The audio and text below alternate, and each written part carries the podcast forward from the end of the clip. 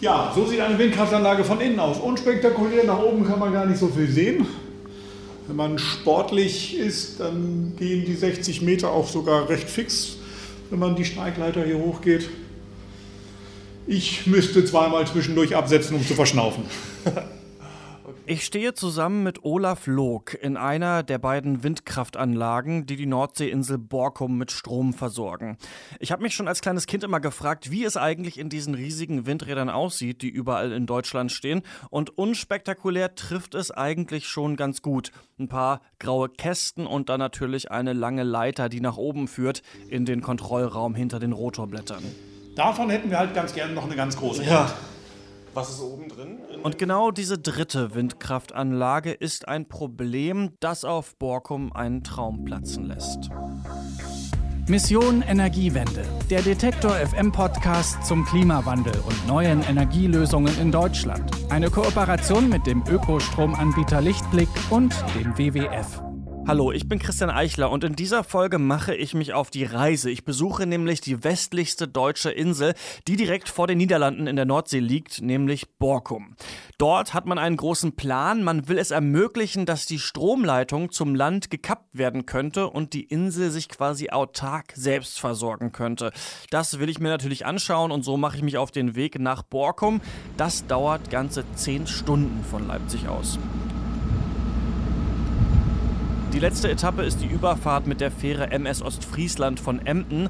Und an Bord gibt es sogar ein richtiges Café und auch ein Restaurant und den Blauen Engel. Hallo, ich begrüße Sie auf Borkum. Ich hoffe, Sie haben schon mal eine schöne Anreise gehabt nach ja. Borkum.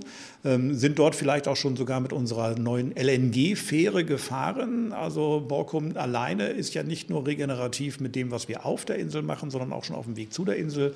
LNG steht für Liquefied Natural Gas und meint Flüssiggas. Das hat eine viel niedrigere Klima- und Umweltbilanz als herkömmlicher Schiffsdiesel und der Fähre eben deshalb Deutschlands ältestes Umweltsiegel, den Blauen Engel, eingebracht. Aber ich bin ja nicht für die Fähre nach Borkum gekommen, sondern für das NetFission-Projekt. Das soll nämlich zeigen, wie verschiedene Energiequellen, Anwendungen und Speicher smart vernetzt und gesteuert werden können. Und dafür treffe ich eben Olaf Log von den Stadtwerken Borkum, der mich eben schon so freundlich begrüßt hat.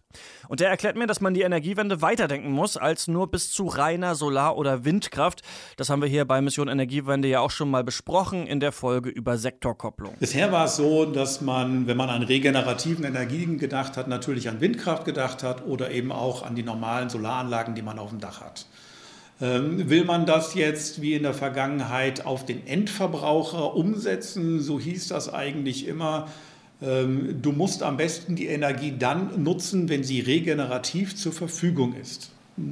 Ist aber nicht immer einfach. Das heißt, äh, es gibt viele Haushalte, die haben tatsächlich eine PV-Anlage auf dem Dach und die sagen, okay, meine Wäsche wasche ich mittags, weil dann habe ich den höchsten Energieertrag und dann kann ich das eben steuern. Das möchte aber natürlich nicht jeder. Ne? Wir wollen vielleicht unsere Wäsche auch abends waschen, weil wir ähm, mittags auf der Arbeit sind, wenn die Sonne scheint. Und deshalb gibt es eben Speichertechnologien, zum Beispiel Lithium-Ionen-Akkus und die kann man sich natürlich in sein eigenes Haus auch reinbauen. Das hat ja zum Beispiel der Tüftler Timo Leukefeld gemacht, mit dem wir ja auch schon mal in diesem Podcast Podcast gesprochen haben. Aber wenn ich jetzt äh, zum Beispiel die Energie aus meiner Batterie schon verbraucht habe, aber ich bräuchte noch mehr, dann kann ich das eben aus den anderen dezentralen Speichern oder aber auch aus dem großen Speicher, der am Mittelspannungsnetz ist, äh, abfordern und kann es dort verbrauchen. Oder ich habe eine Überkapazität an Einspeisung an meiner Anlage. Die kann ich dann wiederum auch in anderen Bereichen einspeisen.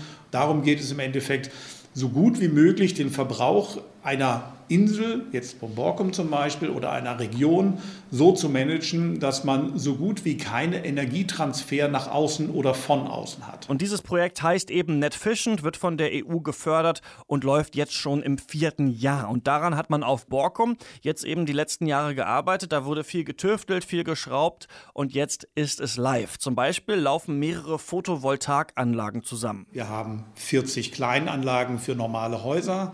Wir haben fünf Großanlagen für sogenannte Buildings, das sind Gewerbebetriebe oder eben auch Hotels oder ähnliches. Ähm, wir haben eine Anlage für die Straßenbeleuchtung, in der werden ca. 50 Lichtpunkte mit versorgt. Ähm, wir haben außerdem auch noch eine Wärmeanlage im Bereich des Aquariums. Wir haben ein Hai geliebt. Borkum hat nämlich ein Meerwasseraquarium, das von Maria Oettchen und ihrem Mann betrieben wird. Wir haben Nordseetiere, die hier um Borkum herum leben. Das ist auch das Konzept von diesem Aquarium.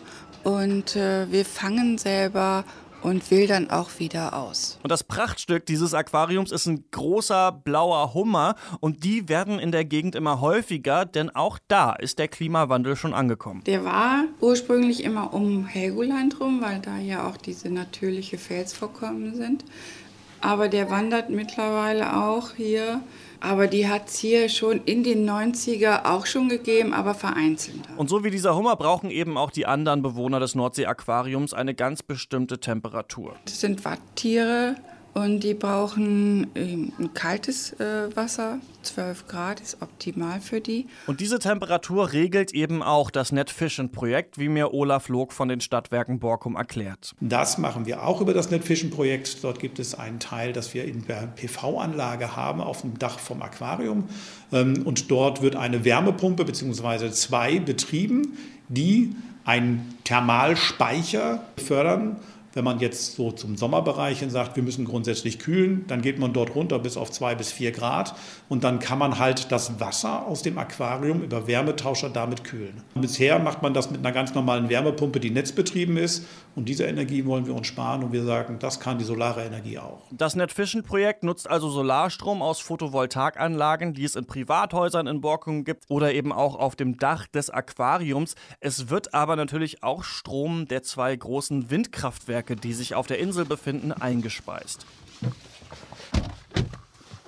Und zu denen nimmt Olaf Log mich mit im E-Auto der Stadtwerke Borkum und er erzählt mir, dass man von Borkum aus seit einiger Zeit ein rauchendes Kohlekraftwerk sehen kann, was die Inselbewohner ziemlich empört. Das ist natürlich auch so ein, so ein Punkt. Ähm, vor ein paar Jahren ist bei uns gegenüber in Nebenshafen ein Kohlekraftwerk aufgebaut worden. Und ähm, das ist den Borkummern ziemlich sauer aufgestoßen. Wenn man eigentlich mit allergiefrei bzw. einer Natur wirbt, die umwelttechnisch sehr gut sein soll und dann hat man so ein Kohlekraftwerk, ist das schon mal ein ganz schlechtes, ganz schlechtes Symbol, ganz schlechte Außenwirkung. Und dann gibt es da noch ein weiteres Problem. Neben den Windkraftwerken steht nämlich eine Radaranlage vom deutschen Wetterdienst und die wird durch die Windräder gestört. Das ist das große Problem dabei. Deswegen werden diese beiden Windkraftanlagen, die werden 2021, 2022 eigentlich bereit zum Repowern. Dann sind die 20 Jahre alt. dann werden die aber nicht mehr repowert werden dürfen, weil eben dieses Wetterradar dann dort steht und die sagen, neben uns darf kein, in Abstand von 5 bis 15 Kilometern, dürfen keine Windkraftanlagen aufgebaut werden. Eigentlich wollte man da hinten in dem Bereich auch noch eine, eine äh, zusätzliche Windkraftanlage aufbauen, die noch größer sein sollte als die. Damit platzt dann eben auch leider der Traum der energieautarken Insel, den man beim NetFission-Projekt lange vor Augen hatte. Ohne den Strom der Windkraftwerke wird es nicht ganz funktionieren. Man will sich jetzt aber immerhin darauf fokussieren, CO2-neutral zu werden. Das könne man auf jeden Fall noch erreichen, sagt Olaf Log.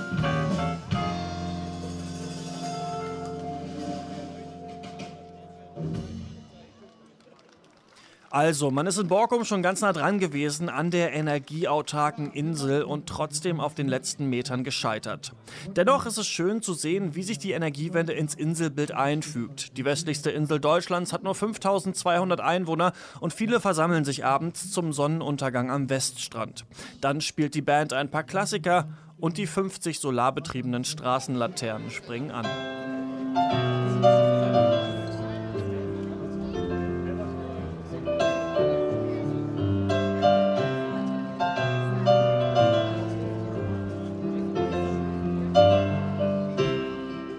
14. und 15. Juni kann man das NetFission-Projekt auf Borkum übrigens auch besichtigen. Also wer lange nicht mehr an der Nordsee war und sich für die Energiewende interessiert, der kann vielleicht das Interessante mit dem Entspannten verbinden. In der nächsten Folge von Mission Energiewende bewegen wir uns von der Insel zurück aufs Meer und dann auf die deutschen Flüsse und fragen uns, was der Klimawandel eigentlich für Sie bedeutet. Wenn Sie diese Folge nicht verpassen wollen, können Sie Mission Energiewende abonnieren auf Spotify, Apple Podcasts, Deezer und Soundcloud. Ich bin Christian Eichler. Bis nächste Woche.